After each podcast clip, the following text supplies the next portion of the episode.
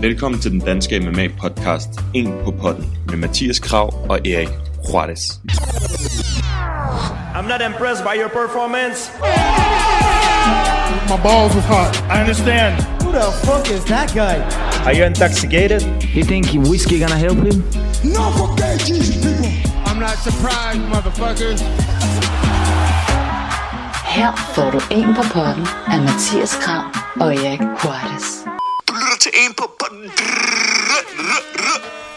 Velkommen til episode 33 af En på potten, den danske MMA podcast. Vi sidder stadig i øh, næsten full lockdown. Mathias, hvordan, hvordan går det på den anden side?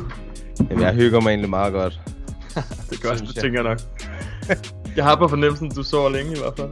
Uh, ja, men døgnrytmen den er lidt vendt op og ned. Det er ikke så slemt de her dage. I dag har jeg været forholdsvis tidligt op og ordnet nogle ting. Handlet lidt og sådan noget. Har du tur godt? Ja, jeg tror godt. Men jeg kan love dig for, at folk de holder afstand nede i supermarkedet, og det er sindssygt. det Ja, ja. er sådan noget halvanden meter, to meter imellem folk og sådan noget, når de står i kø.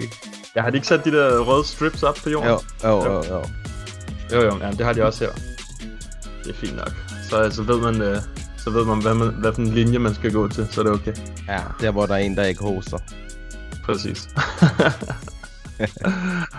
Jamen, vi har, altså, der er jo ikke, det har jeg jo også skrevet ud med hensyn til opslaget. Der er jo ikke nogen nye events, der kommer, men der har været et event her i weekenden, eller i fredags. Ja. Øhm, Cage Warriors 113, som, det var, øh, det var jo en mærkelig, øhm, hvad kan man sige, det var jo helt nærmest fra dag til dag, at de skiftede kampene ud ja. på det her kort. De kom, der kom en enkelt UFC-kamp på, ikke? Jo, Øhm, det var main eventet, ja. Som blev rykket til main event. Øhm, og så var der også nogle fede kampe, sådan helt generelt faktisk. Ja, der plejer at være meget godt smæk på i Cage Warriors. Ja, det var i hvert fald meget fedt at se, synes jeg. Det var sgu meget fint. Altså Ja. sådan, altså det, det, var, det var sgu meget, det var sgu meget rart. Altså, så, så kan man fokusere på det, i stedet for at, altså at, fordi man nogle gange, så kan man godt, hvis der både er Cage Warriors og UFC for eksempel, så kan man nogle gange godt glemme Cage Warriors lidt. Helt bestemt. Så, så vil man oftest vælge at se UFC i hvert fald. Men mindre der er en dansker selvfølgelig, så skal man altid lige have det med. Ja, selvfølgelig. Ja. Øhm, og så har vi snakket lidt om, hvad vi kunne lave i de her dage, hvor der ikke kommer nogen øh, MMA-events. Og vi er kommet frem til, altså det er lidt en blanding af folks idéer til os, emneidéer og så vores egen. Og det er, at vi laver en fem fights, forgotten fights kalder vi det. Fem fights, som vi har glemt højst sandsynligt fra hver vægtklasse. Øhm, og vi tager de mandlige divisioner først, og så kan vi rykke videre til kvinderne bagefter, tænker jeg. Ja. Øhm, det er lidt begrænset, hvad der er der, vil jeg sige. Men øh, selvfølgelig skal de også med på et eller andet tidspunkt. Så, øh, så i dag så tager vi hul på øh, fem fights fra øh, flyweight, har jeg fundet frem til, og du har fundet for bantamweight. Ja. Og så tager vi to divisioner, to vægtklasser fra hver episode. Øh, og det skal nok blive sjovt. Jeg havde faktisk, jeg havde faktisk meget... Øh, altså, jeg synes faktisk, det var meget fedt lige at gå tilbage og se nogle af de kampe der, fordi... Ja, jeg fik også set nogle bangers, vil jeg sige. Ja, præcis. Det er meget fedt. Og vi har snakket om, at vi siger ikke, øh, hvem der vinder kampene, øh, når vi snakker om dem, så det skal I ikke være bange for. Vi snakker bare om, hvad, hvad, lidt hvad der sker, og ja, og prøve at lade være med at spoile slutningen, eller hvad man kan sige, sådan, så I kan gå ind og se kampene, uden I ved, hvem der vinder. Øh, jeg tror, det var det, Mathias. Så har vi selvfølgelig spørgsmål, men øh, det har vi jo altid. Ja. Ja, Så- der er ikke så meget kød på de her dage, men uh, vi prøver at se, hvad vi kan få ud af det. Yep. Så øh, lad os komme i gang. Ja, man. Shit. Oh, y'all got pecan pie in this motherfucker too. Inden vi går officielt i gang med dagens episode, så vil jeg bare lige sige til jer, at vi er virkelig taknemmelige for alle jer, der lytter med hver evig eneste uge herinde på En på Potten. Hvis I gerne vil gøre noget mere for os og støtte podcasten noget mere, så husk at gå ind og anmelde podcasten ind på iTunes. Hvis I bruger noget andet, så find os ind på Facebook, hvor I også kan give os en anmeldelse og en anbefaling, så andre kan se, at det rent faktisk er en podcast, som er værd at lytte til. Hvis I har en Instagram-profil, I bruger, og hvis I deltager ind i debatten derinde, som nogle af jer øh, allerede gør, så må I meget gerne øh, screenshot jeres podcast-app, når I lytter til en på podden, eller tage et billede af jer, der lytter til øh, podcasten, og så skal vi nok reposte det ind på vores Instagram-story, så folk kan se, at de også skal lytte til en på podden. Tusind tak, fordi I støtter podcasten hver uge. Jeg håber, I vil nyde afsnit. And I got the Nick Diaz Army with me. We're here to take take motherfuckers out. Vi kan lige starte med at, at runde det Cage Warriors kort, synes jeg. Fordi der var jo alligevel nogle rimelig interessante navne på. Der var jo for eksempel Steve, Steve Amable, som Mads Burnell, han forsvarede hans Cage Ja. Warriors titel mod sidst. Han tabte endnu en kamp Fed kamp til gengæld. mod Rigtig kamp. Andre Goodwin. Ja, der var, de havde, altså, han havde øh, granat i, granater i hænderne, ham der Goodwin der. og nogle øh, short shorts og noget, et flot mustache. Det er altid flot, når folk de rocker en god mustache. Ja, jeg ved ikke, jamen, jeg får helt lyst til selv at gøre det. nu kan, altså, jeg kan jo passende gøre det, uden der er nogen, der kan dømme mig i de her dage. Ja, det er rigtigt. Øhm, Kan du jamen, det var, det var en, lidt? ja, det var en banger af en fight, synes jeg. Så var der Patty Pimblet. Ja, han ser bare, han ser bare god ud. Han er en sjov fætter, ham der, synes jeg. Ja, ja det er han, men han, han så eddermame stærk ud, det gjorde han. I den Ja, kamp. han vandt også via ground and pound i første omgang. Ja, det, var, det så ret, ret nemt ud for ham, vil jeg sige. Tror du ikke, altså hvad tror du, der sker med ham? Han har sådan relativt meget hype, ikke? Åh, oh, jo. Og der var jo også... Jeg, ved ikke, om han har sagt nej til UFC. Det tror jeg, han har, faktisk. Øh, Nå. jeg ved ikke, om det var, fordi han ikke følte, han var klar, eller hvad det var. Men øh, jeg ved ikke. Jeg håber da, at han på et eller andet tidspunkt kommer i UFC. Det kunne da være sjovt at se om der. Se, hvad han kan, hvad han kan gøre der. Ja, ja, præcis, fordi han er jo god, og han er også sådan ret, han er ret stor, ikke? Altså sådan ret lang. Han virkede virkelig, virkelig sådan lang i forhold til ham den anden. Mm. Øhm, og han er solid, altså sådan, og han er ikke sådan en, der holder, han er ikke, han er ikke kedelig. Altså det, det, han er sådan rimelig nice at se, synes jeg. Øhm, Han er rimelig opportunistisk, også med hans submissions og sådan noget. Ja, han er sådan ret in attack mode. Ligesom ja. man så, altså vi har, du har jo snakket om, det har vi jo også med Søren Bak. Øhm, hvis I gerne vil se et sindssygt comeback, så skal I gå ind og se den kamp, hvor han kæmper mod Søren Bak. Men der var han jo også fuld på i første runde. Så, øhm, Ja, der var han. så Søren Bak, han lavede fuld survivor. Det gjorde han. Det var, det var vildt. Viking mode. Fuldstændig. Men, men han er jo også, altså han har lige vundet en, og før det, der havde han tabt to. Ikke? Ja, og det er også Øh, nej, tid siden, han har kæmpet. Ja, det er, den sidste kamp, det var mod Søren Bak, kan jeg se her. Ja, han skulle nemlig have kæmpet på det samme kort som Mads, tror jeg det var. Um, hvor at hans modstander ikke maked weight. Så var sådan noget, vi snakker sådan noget 8-10 pund overvægtig, ikke? Altså vildt nok. Det er ham, det er Joe Giannetti, ham der har været i UFC, eller i, i TUF i hvert fald. Jeg kan se, at han har haft fire scheduled fights. Hold Ja, det er det, han har haft lidt, uh, han har været lidt uheldig med det der. Ja. Jamen, jeg regner faktisk også med, at vi ser ham på et eller andet tidspunkt i UFC eller i Bellator eller sådan. Han er også stadig kun 25, ikke? Ja, det er det, han har masser af tid nu. Ja, det er nice. 15 og 3, det er også en god record. Han skal, han kan, han kan godt komme til en af de større organisationer. Ja, det kan han sagtens. Det tror jeg. Øhm, Mason Jones, der vandt uh, uh, den ledige lightweight titel over Joe McColgan. ja. Ja, det var... Øh, Det var en var kort fornøjelse. ja, det var det. Det var, det var hårdt og brutalt. Ja, det var det. Begge to, de svingede egentlig meget godt, indtil han så ramte ham, uh, hvor Mason Jones ramte McColgan med et eller andet, der, der gjorde ondt, og så krøllede han lidt sammen. Mm. Knæet, tror jeg det var. Ja. Jamen, det er rigtigt. Det var, øh, det var sgu også meget fedt. Men jeg synes godt, man kunne mærke, at der ikke var noget publikum her. I Ja, det, det, gør, det gør, det som om, at det gør ekstra meget, når det er de der lidt mindre events, og, og hvad kan man sige, niveauet heller ikke er det bedste af det bedste. Ja. Der giver det lige lidt ekstra gnist, at der er nogle øh, fulde britter, der råber og skriger og kaster med øl. Og... Ja, ja men det gør det helt sikkert. Der var også en, hvad, hvem fanden var det nu, der lavede den der vilde knockout? Øhm, nej, der var et par stykker faktisk, men øh, ham der Adam øh, Amarasinga der, han så Ja. også, han så fandme også god ud. Øhm, men der var en, den der, hvor han lavede comeback. Hvad fanden? Der, hvor han blev domineret i tre runder, og så lavede han et comeback. Jeg kan bare ikke huske, hvad han hed. Men det kan jeg heller ikke. Øhm, Connor, var det Connor? Ja, det tror jeg. Connor Hicknet, tror jeg han hedder.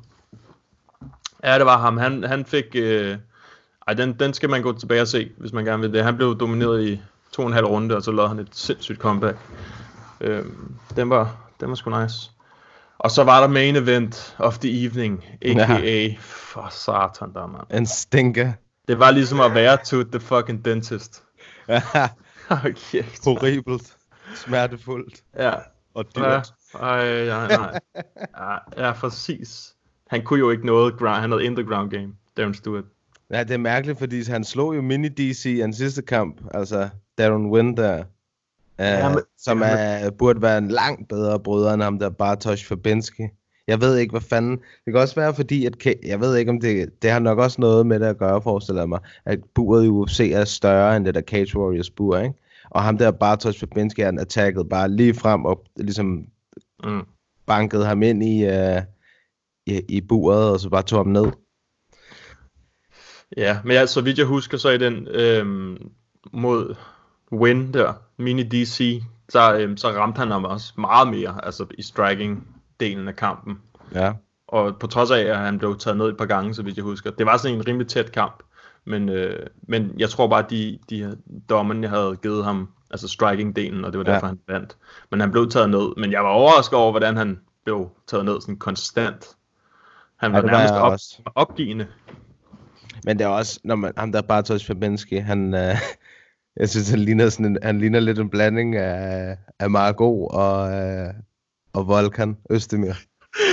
Han ligner en perfekt blanding af de to. Er det ikke rigtigt? jo, fuldstændig, det er rigtigt. Ja, det er det, true. Det var noget af det første, jeg lagde mærke til. det er rigtigt, jeg kan godt se det her på billedet. Han minder mig om Volkan, da jeg så kampen, men nu når du siger det der med Margot, så kan jeg godt se det. Ja, han ligner også lidt Margot. ja, og til hans kropsstruktur. Den er Volkan-like. ja, præcis. Godt, griner. Ja, men uh, det var det, der foregik i, i Manchester i weekenden. Ja, det er bedre end ingenting. Ja, ja, det var ja, det, det der. Det var det der. Ja.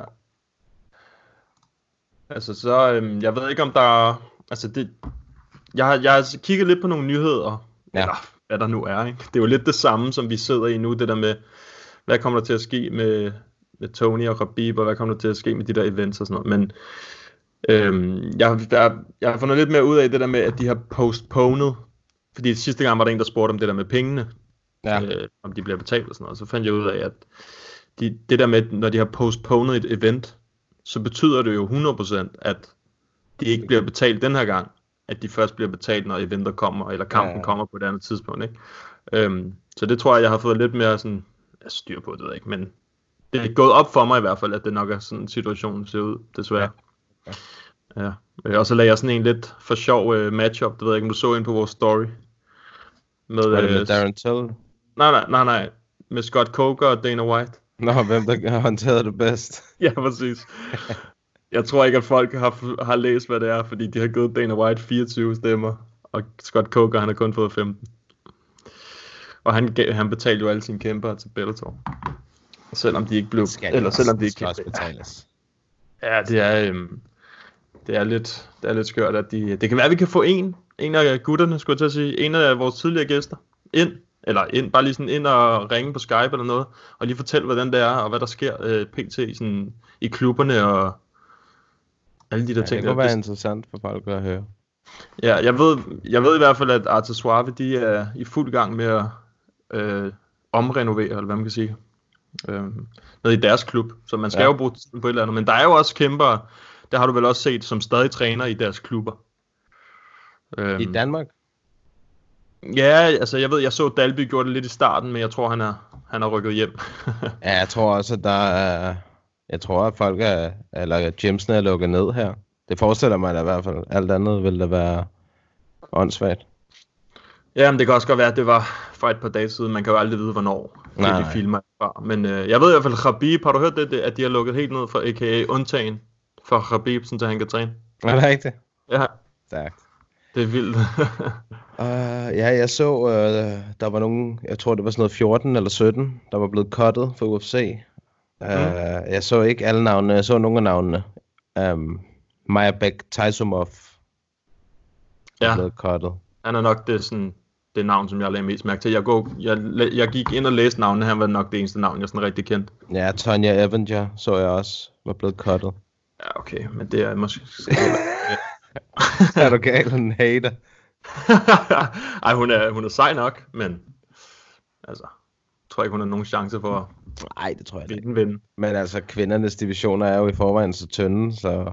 Jamen, det, det, har jeg, det har jeg næsten altid synes var lidt mærkeligt. Det der med, hvis de cutter flyweights, eller cutter kvinderne, altså sådan i de der divisioner, som er tynde, ikke? Jo, jeg tror, hun er featherweight. Den der.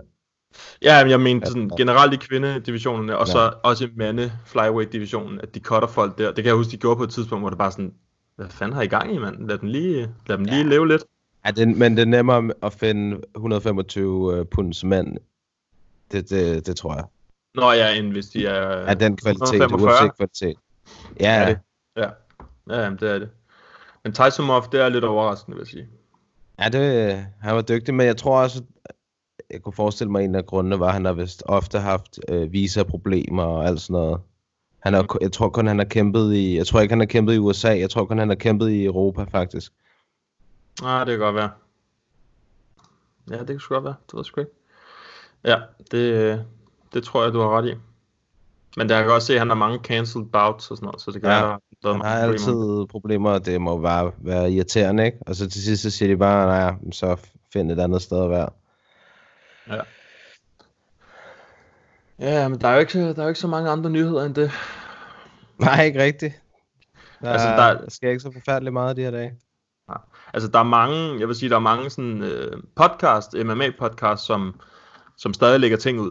Ja. Så der er, der er masser at høre, er der helt sikkert. Øhm, så hvis man er interesseret i det, udover den her podcast selvfølgelig, så kan man jo gå ind og finde, øh, finde dem også. Fordi der er ret mange ting, og der, er, der får de nogle gæster ind, som snakker lidt mere specifikt om, hvordan tingene foregår, når der, når der sker sådan noget her. Men øh, ja, nu må vi se, om de laver fuld lockdown snart jo. Altså det, det ved man jo aldrig. Nej, det er sgu svært at sige.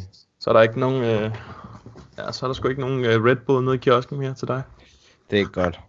Nej, så kan du ikke overleve jo. Det er ikke godt, så skal der hamstres. Ja. Red Bull og toiletpapir.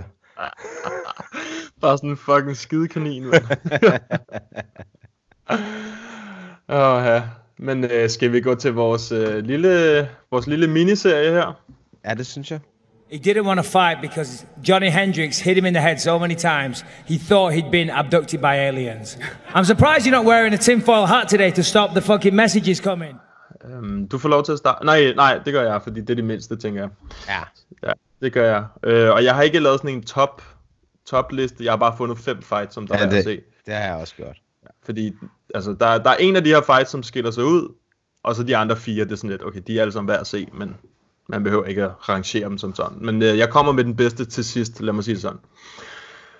Den første, øh, jeg har været tilbage at finde, det er øh, Louis Smoker mod Tim Elliott tilbage i 2017. Og øh, nu har jeg set den to gange. Øh, fordi den første, det første stykke tid, der brugte jeg rimelig meget tid på bare at finde nogle fights. det er sjovt, når man kigger tilbage i flyweight. Det er begrænset, hvor mange fights, der har været, faktisk. Ja. Øhm, ja der. Det var, det var lidt en udfordring. Øh, men øh, den her kamp, Louis Smoker, og det er Smoker som S-M-O-L-K-A, mod Tim Elliott. Og det er Scramble City. Jeg tror, det er den kamp, jeg har set med flest reversals og scrambles. Altså, nogensinde. Det er øh, det vildeste. Altså, det, det, Tim Elliott, han tager Louis Smoker ned. Jeg tror, han tager ham ned sådan en 10 gange eller sådan noget, i løbet af hele kampen. Ikke? Og han, han kan slet ikke øh, holde ham, altså, hans, Louis Smokers takedown defense, det er bare sådan non-existent, men lige så snart den kommer ned på gulvet, så begynder han at bruge reversals, og begynder at bruge, øh, altså, butterfly hooks, og jeg ved ikke hvad, til at få, få tingene til at blive scramble, og det, mm. det, det er for vildt. Det er sådan helt scramble city. Og øh, det er det fra, fra nærmest fra første minut af til sidste minut. Og det blev også fight of the night den, øh, den dag, Ja, okay. læste jeg. Øh, og det er sjældent, lad mig sige det sådan, det er sjældent en fight of the night bliver en scramble kamp, hvor der ikke er så meget striking. Øhm, men der var rigtig mange submission hold, altså det var sådan frem og tilbage, frem og tilbage, og øh, den gik alle tre runder ud. Så øh, den er, øh, den er helt sikkert værd at gå tilbage og kigge på, hvis man godt kan lide en god scramble. Det, det er jo virkelig noget, man glemmer at værdsætte en gang imellem, når man ser MMA. Øhm, men det er der virkelig meget af i, i de lavere vægtklasser. Og øh, det er som om, at de har sådan fjeder i røven, når de, når de lander på gulvet. Ikke? Sådan lige så snart de falder ned, så er det bare brum. Ligesom Demetrius Johnson. Det, det, han var jo også sindssyg til at komme op, når han blev taget ned. Det var helt latterligt. Øh, og det ser man ikke. Øhm, altså hvis vi snakker welterweight, så ser man det ikke engang. Og lightweight ser man det slet ikke på samme niveau. Det er, øh, det er, ja, det, det er en crazy scramble fight. Louis Smoker mod Tim Elliott. Hvad har du? Sådan. Er det, så siger jeg en nu. Ja, så siger du en nu. Okay. Min første, det er, altså jeg blev nødt til at også, det her det var på Fight Pass, så uh, jeg, jeg er jo så heldig, så kan man også se WEC-kampene, som også er UFC, ikke? Bare inden at de blev opkøbt, eller hvad man kan sige. Du, du, inden du går i gang, du drømmer ikke om, hvor mange fights. Jeg var sådan, åh, den der, den kan jeg huske. Og så var det sådan, nå nej, bantamweight. inden, de, inden de lavede uh, flyweight division. Jeg har den første her, det er Miguel Angel Torres Ja. mod Brian Bowles om øh, WEC-titlen, som uh, Torres han havde på det tidspunkt. På det tidspunkt, der var Torres uh, måske en af de bedste pound-for-pound kæmper i hele verden. Han havde en 36-1 record, Puh, og han, uh, han skulle op mod Brian Bowles, som var 7-0 på det tidspunkt. Og alle, de, alle var bange for Angel Torres på det tidspunkt. Um, det var tilbage i 2009 ved WEC 42. Og nu kan jeg jo ikke afsløre, hvem der vinder, men uh, der er knald på, og, uh, og den, bliver, den bliver afsluttet rimelig hurtigt. nice. Så uh, det, er, det er min første her. Altså, Miguel Angel Torres, han er, han var et monster på det, Det var han tidspunkt. nemlig, og så havde han en mullet. Han havde en mullet, og han, han havde lange lemmer, og han øh, altså, gik fra submission til submission. Det var vildt at se ham. Han var var nice. sej. Ham kan jeg virkelig også huske, da jeg begyndte at se ham, og jeg tænkte, okay, ham der er du sindssyg. Og Hans record, den blev, var jo bare blev bedre og bedre hele tiden. Ja, ja. Det er også bare sygt. Hvad sagde, hvad sagde du? 31-1, eller? 36 er 1 på det tidspunkt. Det må være den bedste rekord på her tidspunkt. Ja, altså, det er Helt uhørt. Helt uhørt. Jamen, det, Jeg, kan tror, godt der ikke bliver talt mere om ham, ikke? Men altså, Ja, han er jo også lidt fall from grace. Jeg tror bare, det er gået lidt langsommere, så man har ikke rigtig tænkt over det. ja, han er bare gammel nu. Han er 38 nu. Han har stadig sådan noget, jeg tror, han er sådan noget 42 og 9 eller sådan noget, hans record. Det er sgu alligevel okay. Det er mega sejt, altså. ja. ja, han var også sådan, han var ikke kedelig. Altså, han Nej, bestemt ikke. Han gik efter finish. Han gik efter finish. Ja. Han, han poppede også et par gange frem, da jeg var inde og søge, altså hvad for nogle af de her kæmper, jeg søgte på, der havde. Ja. kæmpet mod ham. Så, øhm, men jeg skrev, når du sidder nu og kommer med dem, så skriver jeg dem lige ned, fordi så ser jeg dem, når vi er færdige. Ja, men jeg har dem også skrevet ned her i et, uh, i et Ja. ja. dokument, som jeg kan sende til dig, hvis der er. ja, okay. Um, øh, min anden kamp, som øh, jeg synes, man skal gå tilbage og kigge på, det er øh, DJ Mighty Mouse Johnson, Demetrius Johnson, mod Ian McCall, Uncle ja. Ja. Creepy. Uncle Og Creepy, det, var, ja, og det var den allerførste kamp i øh, flyweight-divisionen nogensinde i UFC. Det var tilbage i 2012. Øhm, og det var sådan en, de havde sådan en mini-turnering, for, altså da den, da den vægtklasse blev øh, oprettet, hvis man kan sige det sådan.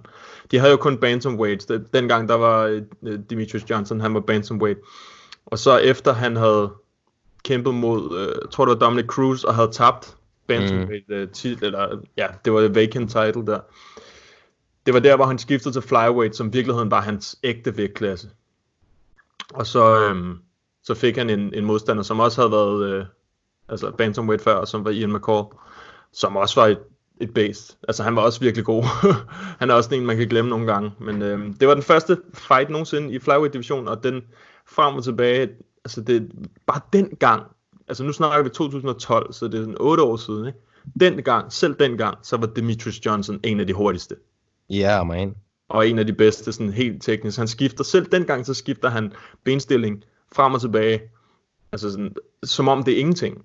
Det, det er helt sindssygt, og, og det var sådan, det var sjældent, at man gjorde det, som han gjorde det dengang, og øh, det var en meget, meget, meget tæt kamp. Jeg tror, det blev en majority decision. Øhm, Han har også en god træner, uh, Mighty Mouse ja, Matt Hume, han er bare sådan en, øh, Ja, ved du, hvad, ved du hvad jeg så her for nylig faktisk? Det er bare sådan en sjov lille sidenote. Ja. Uh, Ole Laursens kamp uh, mod ham der Edward Foliang i One. ja, Uh, der var Matt Hume dommer, hvor griner. altså kampleder. Ja, Ja, sjovt. Men øh, ja, Matt Hume, de har sådan en, en eller anden special connection, de to. ja Det har- helt bestemt, helt bestemt. Han Det er, er også ligesom- bare mastermind, ham der Matt Hume. Det er seriøst ligesom at se Yoda med en eller anden Jedi eller sådan noget. det er det seriøst. nu har jeg ikke set Star Wars, men ja, garanteret. Har du ikke set Star Wars? Nej, jeg ser ikke sådan noget. Heller ikke, da du var lille. Nej.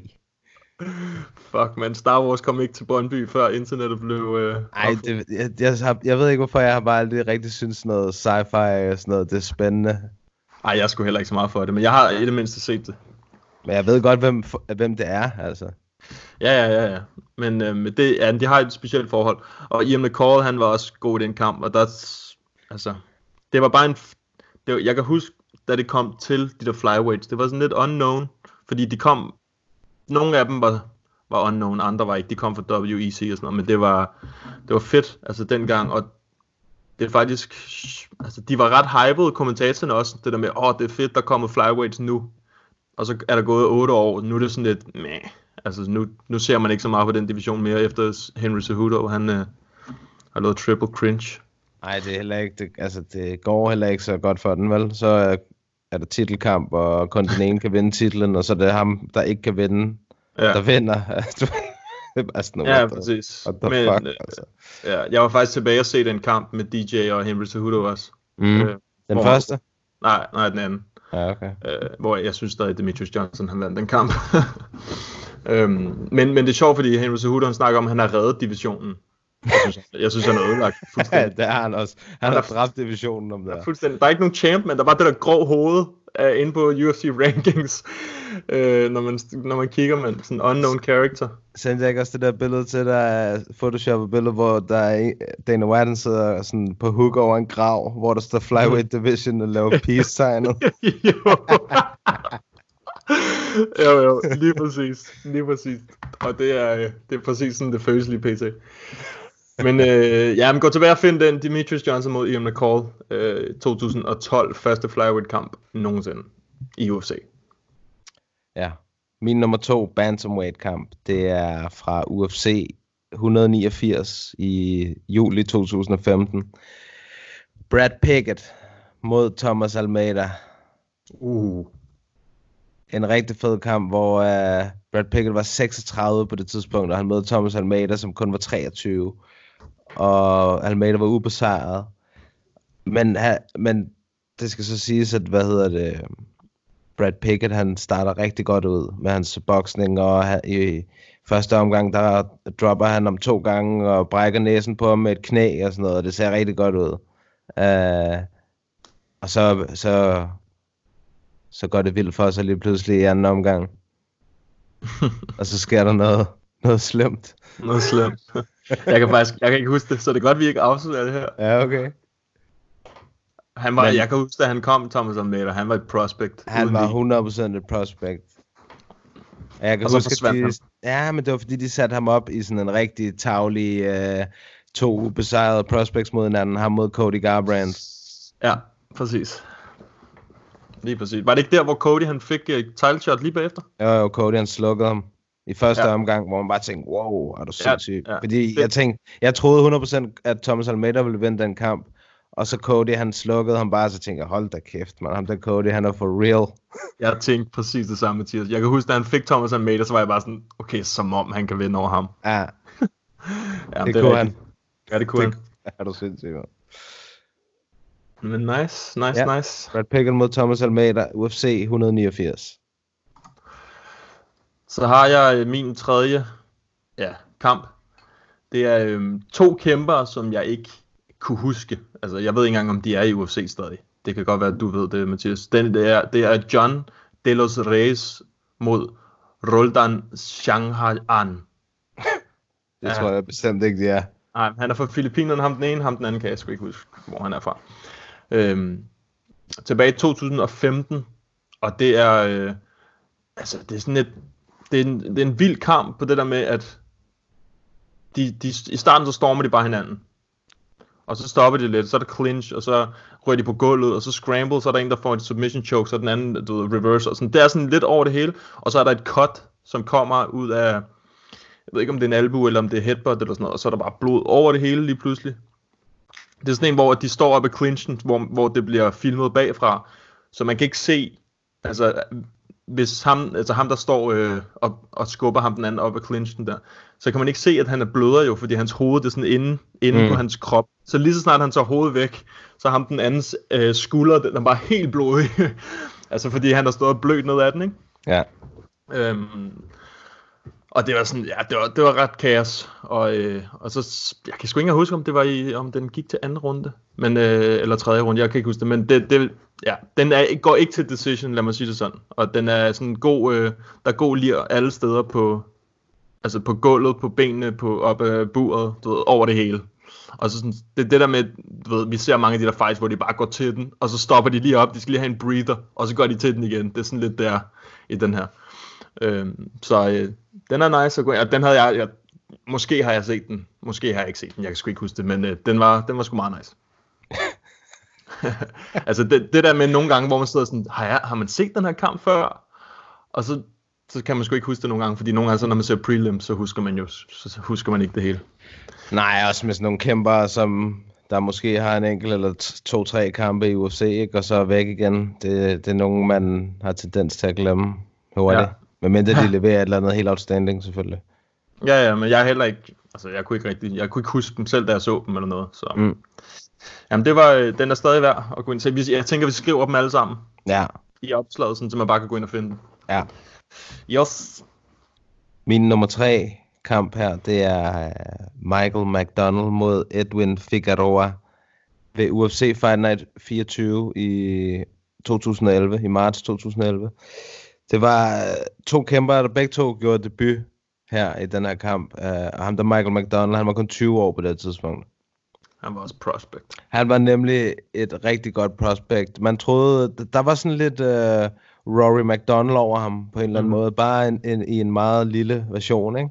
Uh, og han, han, ser også, han ser også rigtig god ud i den her kamp mod ham, Figueroa, i hans debut. Han, han ligner en, en veteran på mange områder. Hvor, han har, han, han har stor ro, og det ligner også, at han har meget rutine, selvom man kun er så ung. Han er 11-1 på det tidspunkt, og han Figueroa, han er 7-0. Uh, det er en fed kamp frem og tilbage, uh, men der er dog en klar vinder, når den uh, er gået alle tre omgange. Mm. Ej, han var god, Michael McDonald, lige da han kom kan ja. til UFC. Det er rigtigt, hvad du siger. Det er sjovt, de har næsten det samme efternavn, hvis ikke præcis det samme. Øhm, Rory McDonald og Michael McDonald. Ja, det tænkte jeg ikke engang over. Men det er rigtigt, Men- det der med, at han var young, han kom. Ja, da han hvad var de der far 20 hedder? år. Nej, Ronald. det er løgn. det, det kunne være fedt, hvis han hed det. Så står der bare Ronald McDonald på den der banner bag. Jeg, er lige før, jeg har lyst til at undersøge, hvad hans far hedder. Ah, det kunne være fucking kørt. Nå, men øh, jamen, han, ham glemte man også lidt. Altså, hvor fanden, altså ikke Ronald McDonald, men øh, Michael McDonald. Ja. Øhm, Det er ikke engang så lang tid siden, han blev cuttet. Det er bare, han, han var ikke så aktiv, og så havde han en kamp mod John Lineker, hvor han blev knocket, og så, uh, så blev han cuttet, og så siden har han været i Bellator. Han har vundet to i træk i Bellator. Nå, det er da meget fint. Ja. Jeg troede, han var blevet... Jeg troede, han lå nede i graven. Nej, nej, bestemt ikke. John Denker, han øh, smasker. Men øhm, ej, den skal også, den skal også, også lige ind og se igen, den der mod John Lineker. Der. kan jeg godt mærke, nu når ja. Du siger det. Øh, ja, min anden sidste her, det er Patty Houlihan Ja, mod Louis Smoker igen. Det er den samme Smoker, som der var i den første. det samme smoker. den samme Smoker. Øh, og det var faktisk en main event, for en gang skyld. Okay. Øh, Sygt nok, at smoker har været main event. Ja, præcis. Og ham der Patty Houlihan, vidste jeg ikke engang, hvem fanden var. Ja, Øh, det var ham, der var SBG, ham der trænede sammen med Connor, og Jamen, Connor var også inde og se kampen, kunne. Ja. man se. Så råbte på ham. Det var en... At det var en... Øhm, altså, det var også en fuld kaoskamp. Syge scrambles, syge submission, øh, escapes, reversals, også vildt nok striking. Altså, det, det, nogle gange så... Ja, så gik de bare helt amok med de der slag, og så lige pludselig stoppede de, og så tog de hinanden ned og rullede rundt og sådan noget. Fed, fed, fed kamp, og øhm, jeg siger ikke mere end det, bare gå ind og se den ham der Paddy Hulland, han er øh, sådan en kommunal politiker i over i Irland nu. okay. Altså, jeg har ikke været inde og søge på ham efterfølgende. Nej, men det er rigtigt. Det ved, jeg ved det, han var på Ariel Show for, jeg ved ikke, det er måske halvandet to år siden. Men han er helt stoppet med at fight så. Ja, han er helt stoppet med at fight. Han har åbnet sit eget gym og sådan noget. Han har vist øh, røget lidt i, i clinch med, hvad hedder han, øh, Kavanaugh. Ja, okay. Et eller andet. Der er sket noget der. Jamen, det var hans, nå, det var hans sidste fight, det vidste jeg faktisk ikke. Ja, okay. Øh, den mod Louis Smoker kan jeg se nu. Øhm, Så han har ikke kæmpet i 10 år, cirka. Nej, 5 år, undskyld. Ja, okay. Jeg tænker også 10 år, det er fandme lang tid. Nej, 5 år. Øh, det er jo mærkeligt, ikke, når han lige får manet. Jamen, det kan jo være, der er sket et eller andet, man ved aldrig. Øhm, det er måske heller ikke det bedste udgangspunkt, hvis man skal være sådan politisk aktiv og gå rundt og Nej, jeg tror faktisk, det er noget, han er blevet her for nylig. Ah, okay. Ja, ja, ja. ja. Jamen, det var en fed fight. Virkelig fed, og han var faktisk også super god, ham med Paddy Houlihan. Mm, Så, Nå, det og han, han, han har et godt nickname, Hooligan. Patty the Hooligan Hulahan. Ja, præcis. øh, jamen, det var den anden sidste. Ja. Min, den her, den kender folk nok godt, øh, hvad kan man sige, resultatet af. Det er fra UFC 207 i december 2016. Den her, den kan folk måske lidt have glemt på grund af, hvor meget ned og bakke det er gået med den ene, og hvor inaktiv den anden er. Cody Garbrandt mod Dominic Cruz.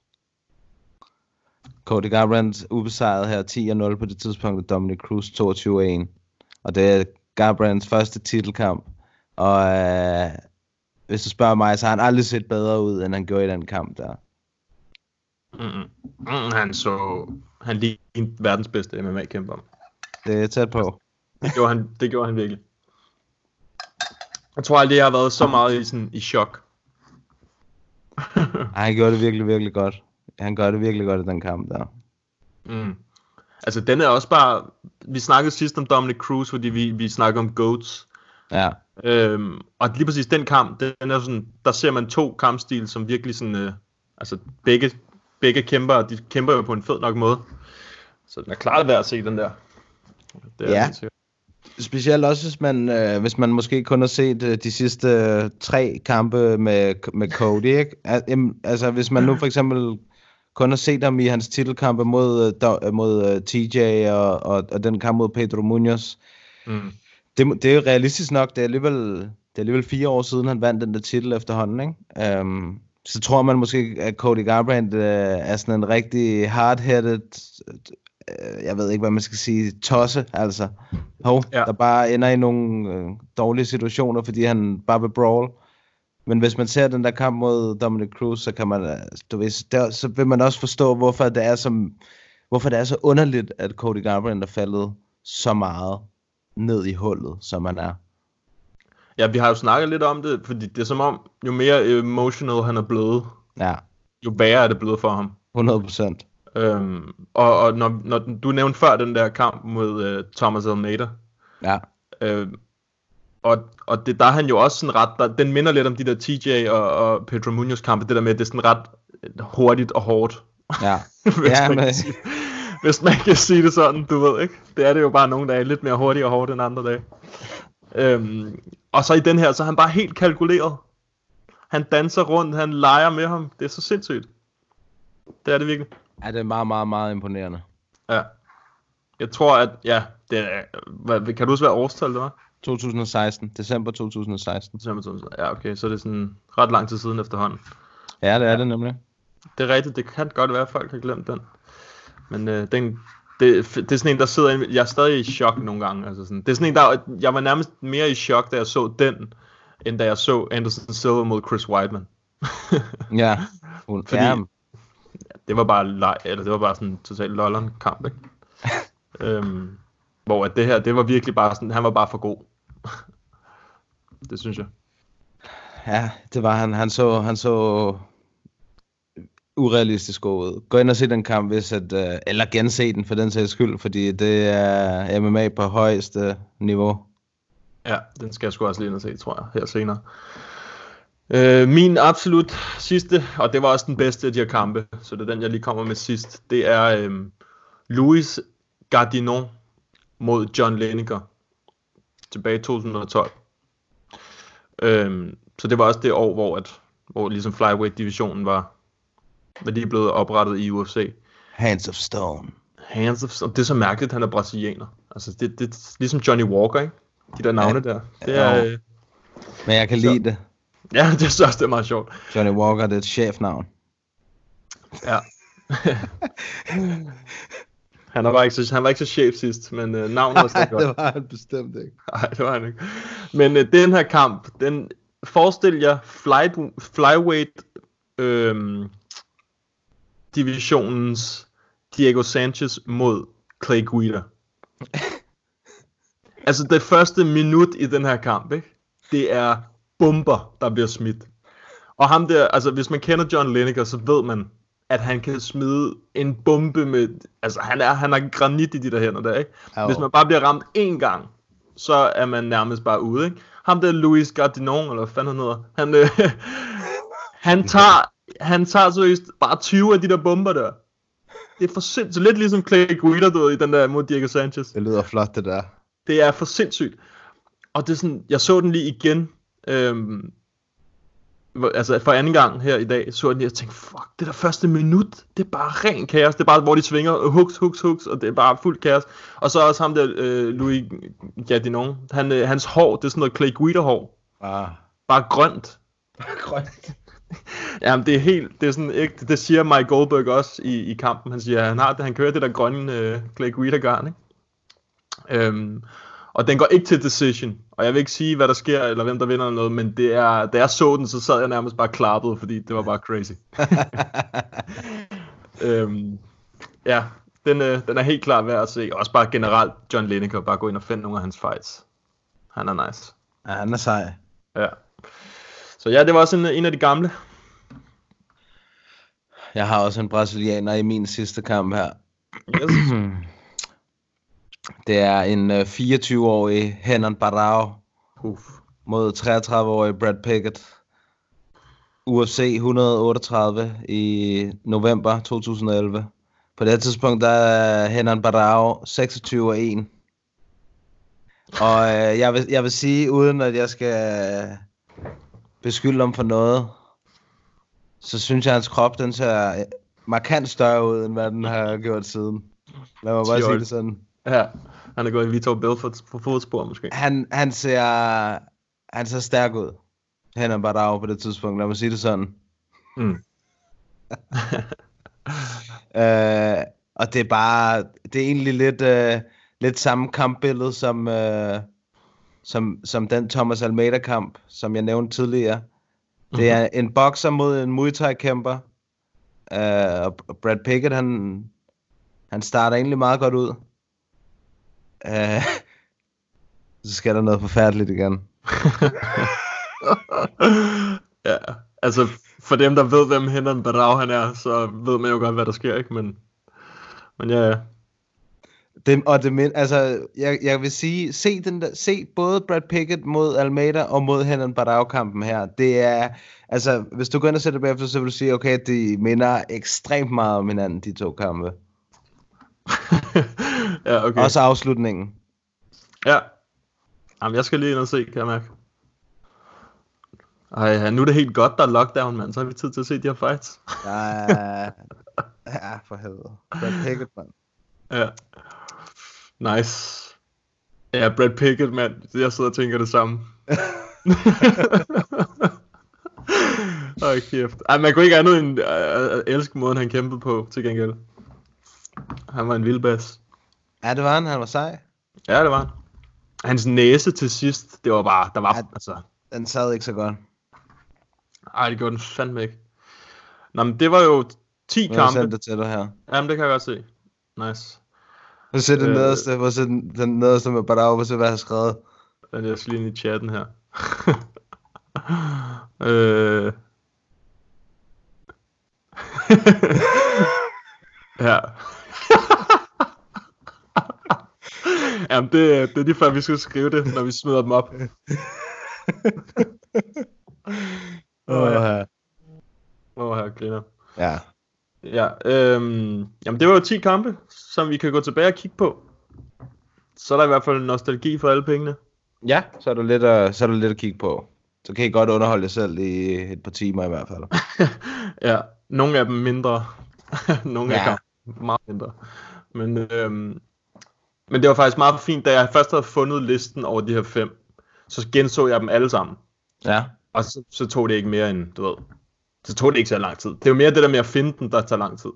Nogle gange, når man lige skal undersøge, hvem der har kæmpet mod hvem, og huske tilbage, hvem der har fede kampe og sådan noget. Øh, men når man først har listen, så kører man bare på. Så er det værd at se alle sammen, og så, går det, så bruger man ikke forfærdelig meget tid på det. Øhm, Jamen næste gang, så kører vi vel uh, featherweight og lightweight. Ja, det gør vi. Så kan vi lige aftale nærmere, hvem der tager hvad.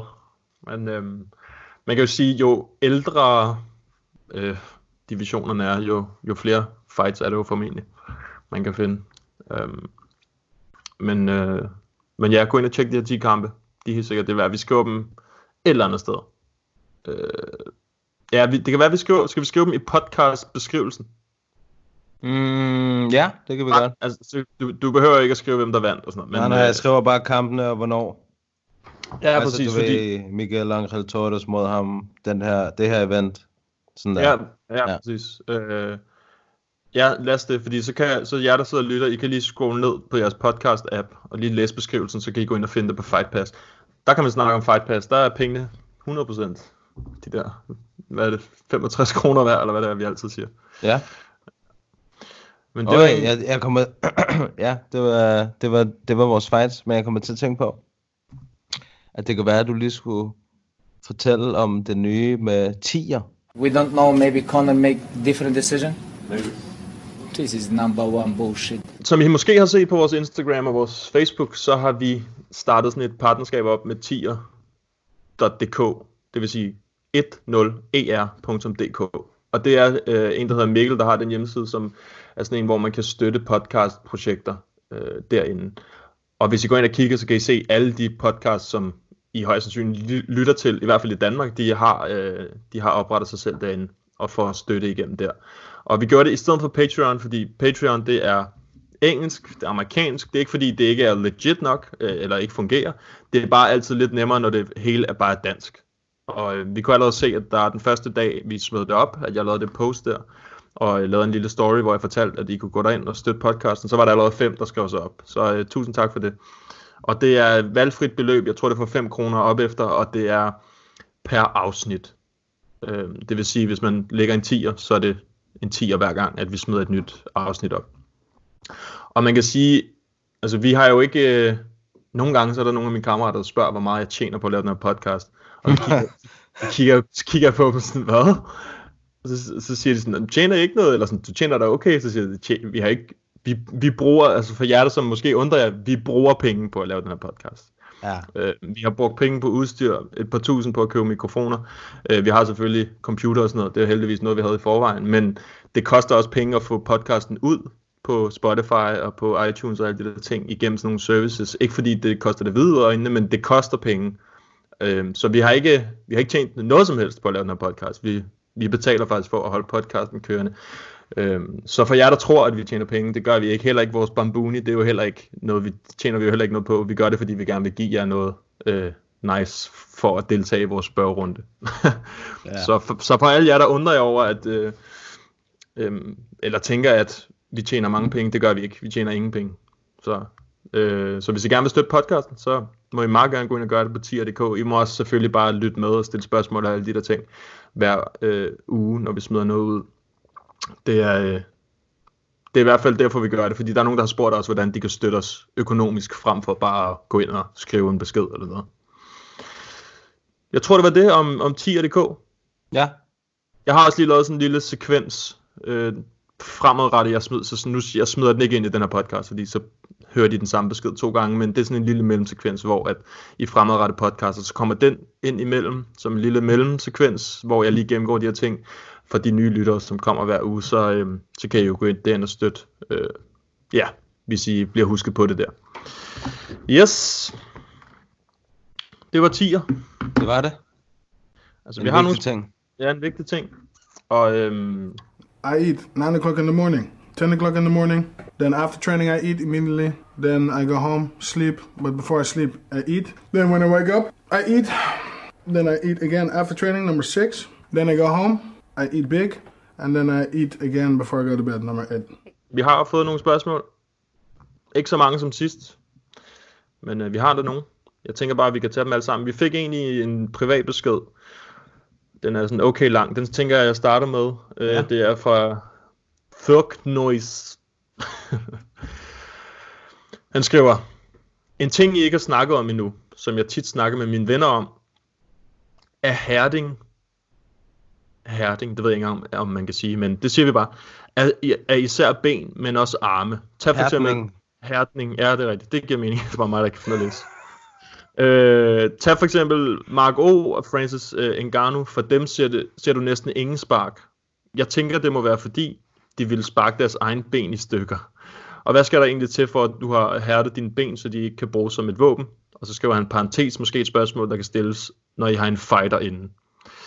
Øhm, yes, det var spørgsmålet. Hvad tænker du, Mathias? Jeg, altså, jeg synes, Francis er begyndt at sparke, først og fremmest, vil jeg sige. Og jeg tror ikke, det er, fordi han ikke er, hans ben ikke er hærdet. Altså, jeg tror, uanset om... Altså, selvfølgelig kan du hærde dine ben, du ved, Thai-style, hvor du ruller fucking cola-flasker, og jeg ved ikke hvad, og sparker på træer og whatnot. Selvfølgelig kan man gøre det. Uh, men det tror jeg ikke, der er ret mange, der gør. jeg tror, at, at, at uanset hvad, så kommer det til at gøre nas på skinnebenene, når du sparker en anden. Altså, det, er, mit- det er mit umiddelbare bud. Og jeg tror, at og grunden til, at Mark ikke sparker, det tror jeg egentlig bare fordi, at han, hans gameplan ikke er, at han skal sparke folk. Jeg tror, det handler for ham om at få dem ned på jorden og, og slå dem. Mm. Altså, jeg, jeg tror også, ja, Francis Ngannou, det er rigtigt. Altså, han sparker mere og mere. Øh, og det kommer også an på, hvem han kæmper imod. Han har heller ikke sparket før i tiden, på grund af, at han net- netop ikke vil ende, som man gjorde mod Stipe på røven. Præcis. Men han kan sparke voldhårdt. Ja, selvfølgelig. Øhm, og han har også framen til det, vil jeg sige. Øh, Francis Ngannou, han har, altså hans krop, den er bare, ja, den er bare vanvittig, ikke? Men han har ikke sådan nogle chicken legs, for eksempel. Han har sådan nogle okay solide ben, så han kan sparke rimelig hårdt, i hvert fald det, man har set af det, ikke? Også hvis man går ind og kigger på nogle af hans videoer ind på Instagram. Der er sådan en, hvor han sparker benene under på en, der står og holder pads. Det ser meget sjovt ud. Øhm, men, men jo, der er jo heller ikke nogen grund til, for eksempel Mark O. Jeg tænker ikke, at der er så meget grund til at sparke, fordi man bruger mere energi på at sparke, end man gør på at slå. Hvis man bare smider et jab ud, så bruger man ikke nær så meget energi, som hvis man fyrer et, et spark op imod hovedet eller body kick. Øhm, det, altså det, det, hver gang jeg træner, ikke fordi jeg siger, at jeg træner på deres niveau eller noget, men bare sådan, for en, der er i skodform som mig, som går ind og slår på en sandsæk i tre minutter, det kan jeg godt gøre. Men lige så snart, at øh, Nick Barnø, han beder mig om at lave 10 spark i hver side, så er jeg fucking ved at dø. så jeg tror generelt, at, at man bruger mere energi på at sparke, fordi det er en større bevægelse, ikke? Især hvis man ikke har gjort det hele sin karriere. Ja. Øh, jeg tror, Mark han er meget bedre til at vurdere hans energi, at brug af energi, når han har en clinch for eksempel. Altså det der med, at der, der er forskel på at bare smide et kæmpe spark ud, eller et, det kan også være et kick, ikke? men jeg tror, han er meget bedre til at bruge sin energi på andre ting end det. Øhm, og Francis, ja, som du siger mod Stipe, hvorfor skulle han smide et spark, når chancen er, at han bliver taget ned og bliver rullet igen, ikke? Ja. Øh, men jeg håber da, at, at Francis han gør det mere og mere. Jeg kan godt forestille mig, at han smed nogle spark mod ham, der Rosenstrøk. ja, det tror jeg bestemt også. Nu skal kampen bare først lige blive til noget. Ja, mand, fuck. Det ender med alle main events. Bare bliver rykket til et kæmpe kort i sidste, i sidste på året. Ej. Åh, ja. ja. det ser i hvert fald ikke lovende ud indtil videre. Men, men jeg så faktisk lige et opslag fra Dana White, tror jeg det var. Eller UFC's øh, du ved, Instagram, hvor de skrev hashtag 4 weeks. Ja, det er på UFC's Instagram officielle. De har bare skrevet 4 weeks, og så hashtag UFC 249, ikke? Mm. Så de, altså de regner stadig med, at de kan gøre det om fire uger. Nu må vi se. Men øh, fint spørgsmål. Ja, men det kan jo godt være, at vi lige skulle, skulle høre nogle af kæmperne, som, øh, ja, som bruger leg kicks, eller ikke bruger leg kicks, eller spark, spark generelt. Øhm, så havde vi en herinde på story, tror jeg her. MM Alfie, han spørger, ved I, hvorfor Bønel ikke har booket en kamp i Cage Warriors? Undrer mig over interim titelkamp. Øh, jamen, har vi ikke snakket... Jeg tror, vi har snakket om det før, men jeg tror, Mads han havde nogle småskader eller sådan noget, ikke? Det tror jeg. Ja. Men ved du, hvad jeg faktisk undrer mig over? Det var, at titelkampen ikke blev til noget, eller interim titelkampen heller ikke blev til noget den her gang. Mm. Det synes jeg ikke, vi det hørte er noget. vel corona-ramt. Ja, ja, men det er sådan, hvis, øh, hvis de gerne vil have, det kan jo være, at kæmperne ikke vil, hvem ved. eller ikke nåede det, eller hvad det hedder, at rejse frem og tilbage. Det var bare sjovt, jeg, jeg gik ind og kiggede for at høre, hvorfor den, eller for at finde ud af, hvorfor den ikke blev til noget, fordi jeg havde fa- faktisk set frem til den kamp også, Ja. for, at- for at se, hvem Mads han skulle op imod. Øhm, men den blev så også rykket. Så ja, nu må vi se. Men man kan sige, hvis Mads er skadet nu, eller en lille smule, så har han jo i hvert fald tiden til at blive god igen med alt det her lockdown. Ja, men jeg ved ikke, jeg ved ikke, jeg tror ikke det er, fordi han er det nu. Jeg tror bare, han var på det tidspunkt. Ja, det kan godt være. Øhm. Ja, det kan jo være, at de snart annoncerer noget med, med noget featherweight, hvem ved. Ja. Så har vi endnu et spørgsmål her, det er fra A. Sandlykke, han skriver, hvis I skulle lave et main card til næste UFC København 2, hvilke kampe ville så være på? Ja. Det er et godt spørgsmål. Altså, vi vil jo gerne have danskerne på, ikke? Som ud- udgangspunkt. Ja. Det vil jeg i hvert fald gerne. Øhm. Puha. Det er et godt spørgsmål. Uh, så vil jeg have... Så vil jeg have Mads Bonnell mod Arnold Allen 2. ja, det kunne være fedt. ja, hvor hvad, Arnold Allen, hvad, lå han ikke top 15 nu? Jo, han er kommet i top 15 i featherweight divisionen. Og så vil jeg have, så vil jeg have øh, Nicolas Dalby mod, jeg vil gerne have den her, altså, jeg vil gerne have den her kamp overstået, eller hvad man kan sige, den her Danny Roberts kamp, den skal vi lige se. Mm. Så, så den bliver, den bliver booket igen til København-kortet. Så skal vi selvfølgelig også have Mark God på. Fordi ja. der, er, altså, der er også nogen, der skal sælge billetterne. det er rigtigt, det er rigtigt. Um, hvem fanden skal han møde? Han skal møde Clay Guida så. Var det ikke ham, var det ikke ham Jo, vi gerne ville have? Ja, Jo, jo. Uh, oh, vi skal, hvad med, vi skal have flere danskere på, jo vel? Vi har, Der- vi har to spots mere på mainkortet, ikke? Vi har Damir. Ja, mere. Han skal, han skal have en striker. Han skal ikke have nogen, der tager ham ned. Nej. Ja, han skal have en eller anden, øh, ja, en eller anden striker i den der division der. Kan vi, ikke, kan vi ikke få Diego Sanchez ned i lightweight igen her? Shit, Jeg man. vil se dem mere mod Diego Sanchez. Åh, ja, det kunne være sjovt. Hvad siger du til det? Ja, kunne det ikke være meget godt? Jo, altså. Jo, jo. Alt mod Diego Sanchez, mand. Det er, øh, det er god lir. Jo, jo, men det kunne være på main card. Så har vi en til. Ja. Ja. Øh, jamen, hvad fanden kunne det være? Kunne vi ikke godt fyre den der Panny fight derovre? Jo, Hvis- jeg tænker faktisk, det er Pani og Betch Kohea. på- Ja, Panny Kjernsat mod... De Best starter mainkortet ud. Ja. Ja, lige præcis. Det synes jeg er fem gode. Ja, det var kun main cardet, han spurgte om, ikke? Jo, jo. Jo, vi kan ikke. men, men altså, jeg synes faktisk, nu når vi snakker om, om altså sådan nogle kort, ja, altså det der var i København, det var et solidt kort. Det var ja, det var det. 100 procent. Altså måske de to første fights eller sådan noget, det var ret kedeligt. Men øh, altså ham Jack Shaw for eksempel, ham kunne man sgu også godt lige fyre over på det kort igen, ikke? Jo, jo. Præcis. Han havde jo også en kamp her i London. Så øhm, ja, men det, vores, vores øh, danske kæmper, der er i UFC, og som Mads Benel, de, øh, de skulle være på det kort, det er helt sikkert. Det var et godt spørgsmål. Meget sjovt. ja. Øhm, bum, bum, jeg ser lige, om der er nogle øh, flere her. Der er ikke kommet lige så mange, som der plejer, men øh, Det er også søndag. det kan være f- også søndag. Fordi det er det ikke hver gang. øhm, okay, vi har et spørgsmål her fra Henrik Rasmussen. Han spørger, hvilke MMA, MMA-film er værd at se? Og hvilken MMA-kæmper har gjort det godt på film? Mm. Never back down. Never Back Down. Jeg tror, jeg har set den for meget, meget, meget lang tid siden. Er det rigtigt? Den er meget sjov. Det er MMA. Ja, jeg vil sige, den bedste, jeg har set, i hvert fald som jeg husker det, øh, det er den der Warrior Ja. med Tom Hardy. Den er, den er sgu meget nice, synes jeg.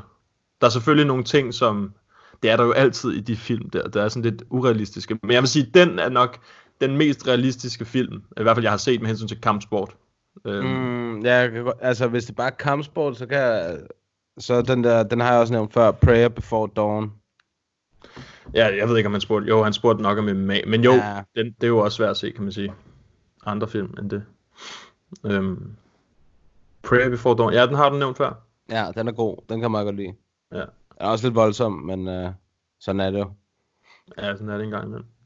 Men den der Warrior der, den synes jeg faktisk er, ret nice. Der er også ham der Nick Nolte, hvis du kender ham, Ja, skuespilleren. ja, ja. Han er legit skuespiller.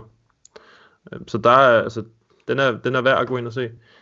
Øh, Vi fik også, øh, altså jeg, nu ser jeg ikke særlig mange af sådan nogle film, skal jeg lige være helt ærlig at sige. Øh, Nej, det gør jeg heller ikke. Altså, jeg har, jeg har, jeg har faktisk lidt sådan et princip. Hvis jeg ved, at det er en... Altså... Hvis det ikke er en skuespiller...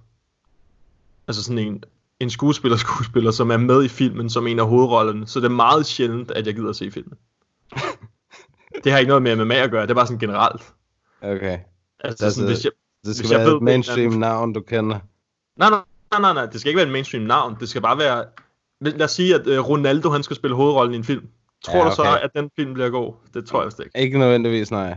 Nej, det, det er mere sådan, jeg kigger på det, ikke? Øhm, så for det meste, så gider jeg ikke se film, hvis det er sådan nogen, som ikke er skuespillere, som er hovedrollen, eller sådan. Det er derfor, jeg synes, den der Warrior var god, for eksempel, fordi der er det rent faktisk nogen, der er, der spiller godt som, altså som, øh, du ved, Ja. som der, der, der er hovedrollen, ikke?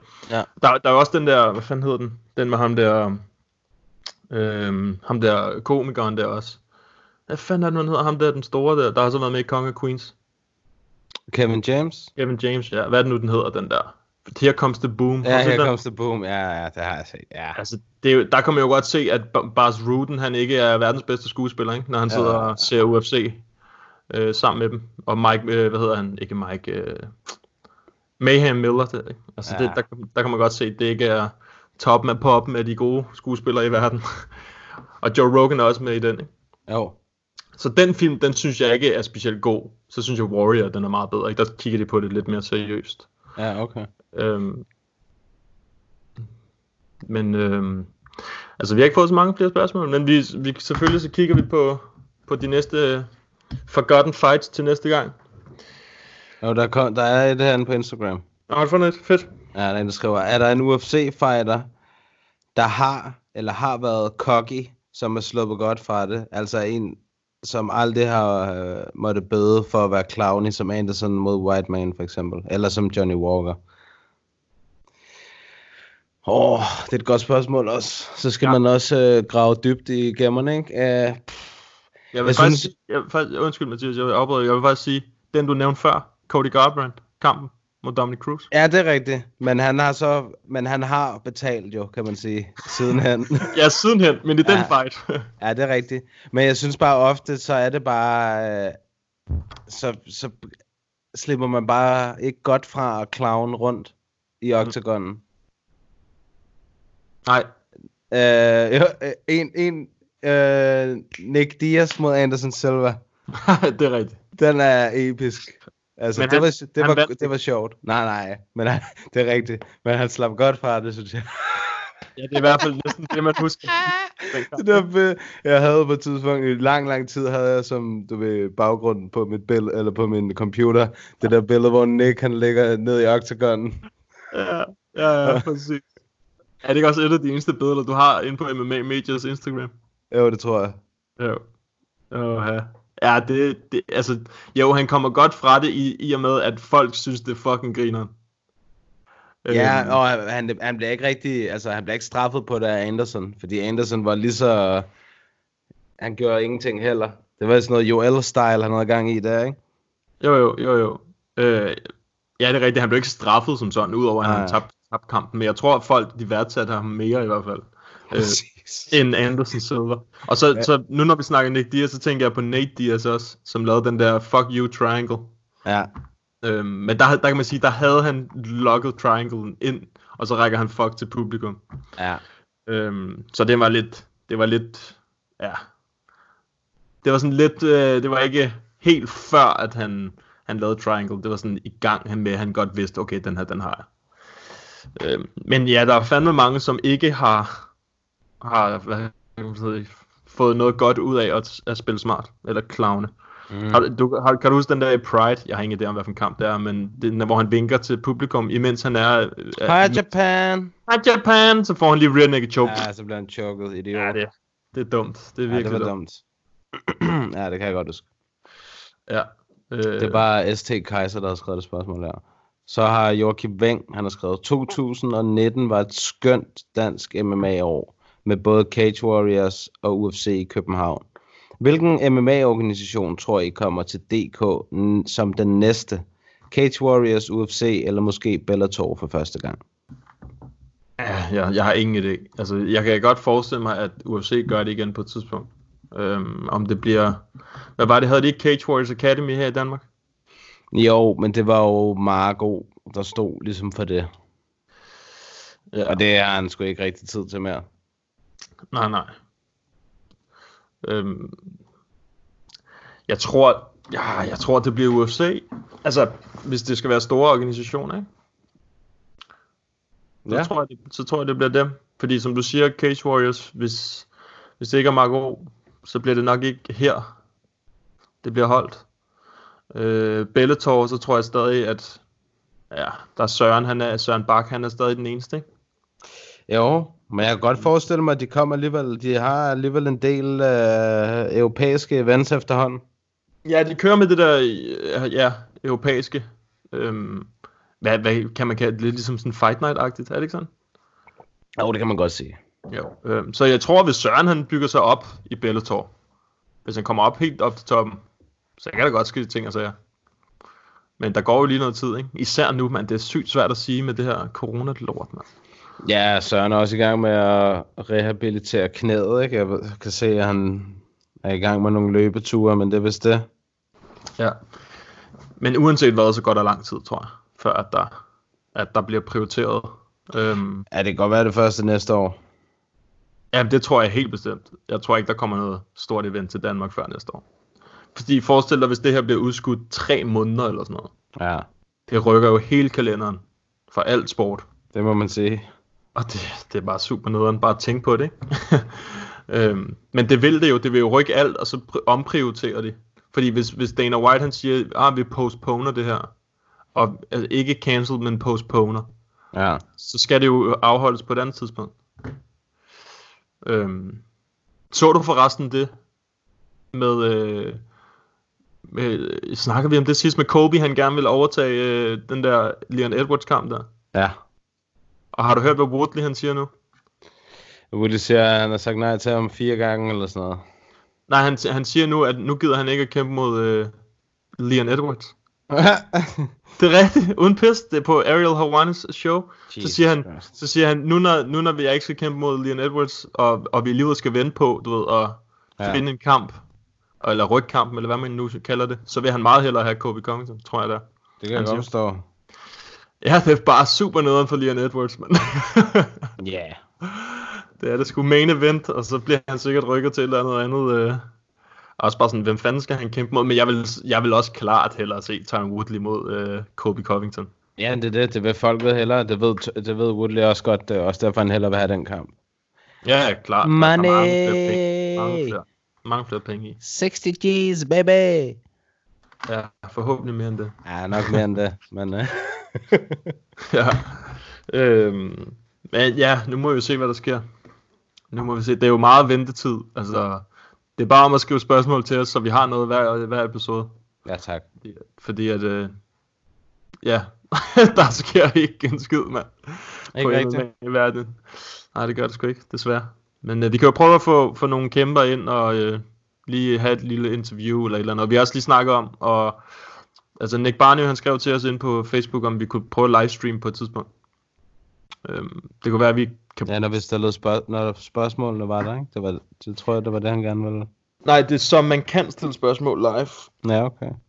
Øhm, jamen, det kan være, når Mathias får taget sig sammen til at købe et webcam, så kan det være, at vi kan gå i gang. Man kan også gøre det på YouTube, man gør det mange steder. Øhm, det er bare lige om, hvordan det fungerer og så videre. Ja. Men, øh, husk at skrive til os. Bare om, om vi lægger en episode ud eller ej, så bare skriv spørgsmål til os, så vi er altid klar på at svare. Øhm, ja, der er, ikke, der er ikke så meget andet for. Der er ikke så mange flere nyheder end det. Nej, ikke i denne uge. må vi se, om der sker noget mere denne uge, om man bliver klog. Ja, der har heller ikke været nogen øh, matchups. Nej, det er også se. svært. Det er jo også pisse svært at skulle planlægge noget lige nu, altså. Ja, hver gang jeg ser et matchup, så tænker jeg sådan, ah, nu må vi se. Ja, præcis. Altså, der er intet, der er for certain de her dage, så det, altså, det kan være om en uge, så kan man ikke komme ned og købe medister i Netto, altså. Så det, ja, og så, så går du nedenom og hjem. Er du sindssygt? ah, medister er okay, men det er ikke min favorit. Red Bull, Medister og, Medister. øh, og MMA. Så, Er du galt? Dansk okay. Okay. menu. fuld på dansk menu. Åh, ja. Øh, nej, men, øh, ja, så er der ikke andet for at sige, at øh, husk, som jeg sagde før, I kan gå ind på tier.dk og støtte os derinde med et valgfrit beløb, hvis I har lyst til det. Det værdsætter vi i hvert fald. Og alle pengene går selvfølgelig til podcasten, som, øh, som jeg sagde før. Og øhm, ja, husk at gå ind og kigge på de kampe der. Vi, Mathias smider dem ned i beskrivelsen af podcasten, Ja. så man kan gå ind og kigge. Og så øh, har I i hvert fald 10 fights, I kan gå tilbage og kigge på. Det er faktisk ret mange. Det er Så- mange. Så der er noget tid, der kan brændes af der.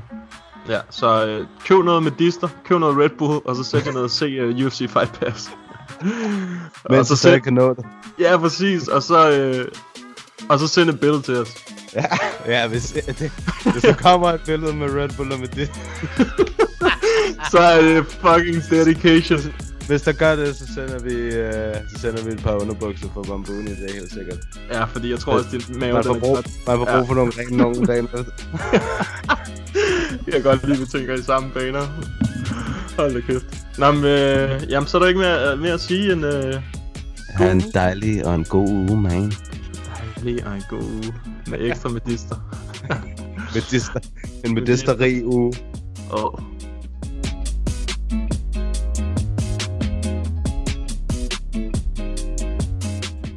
What's up, y'all? Jared Killer Gorilla right here.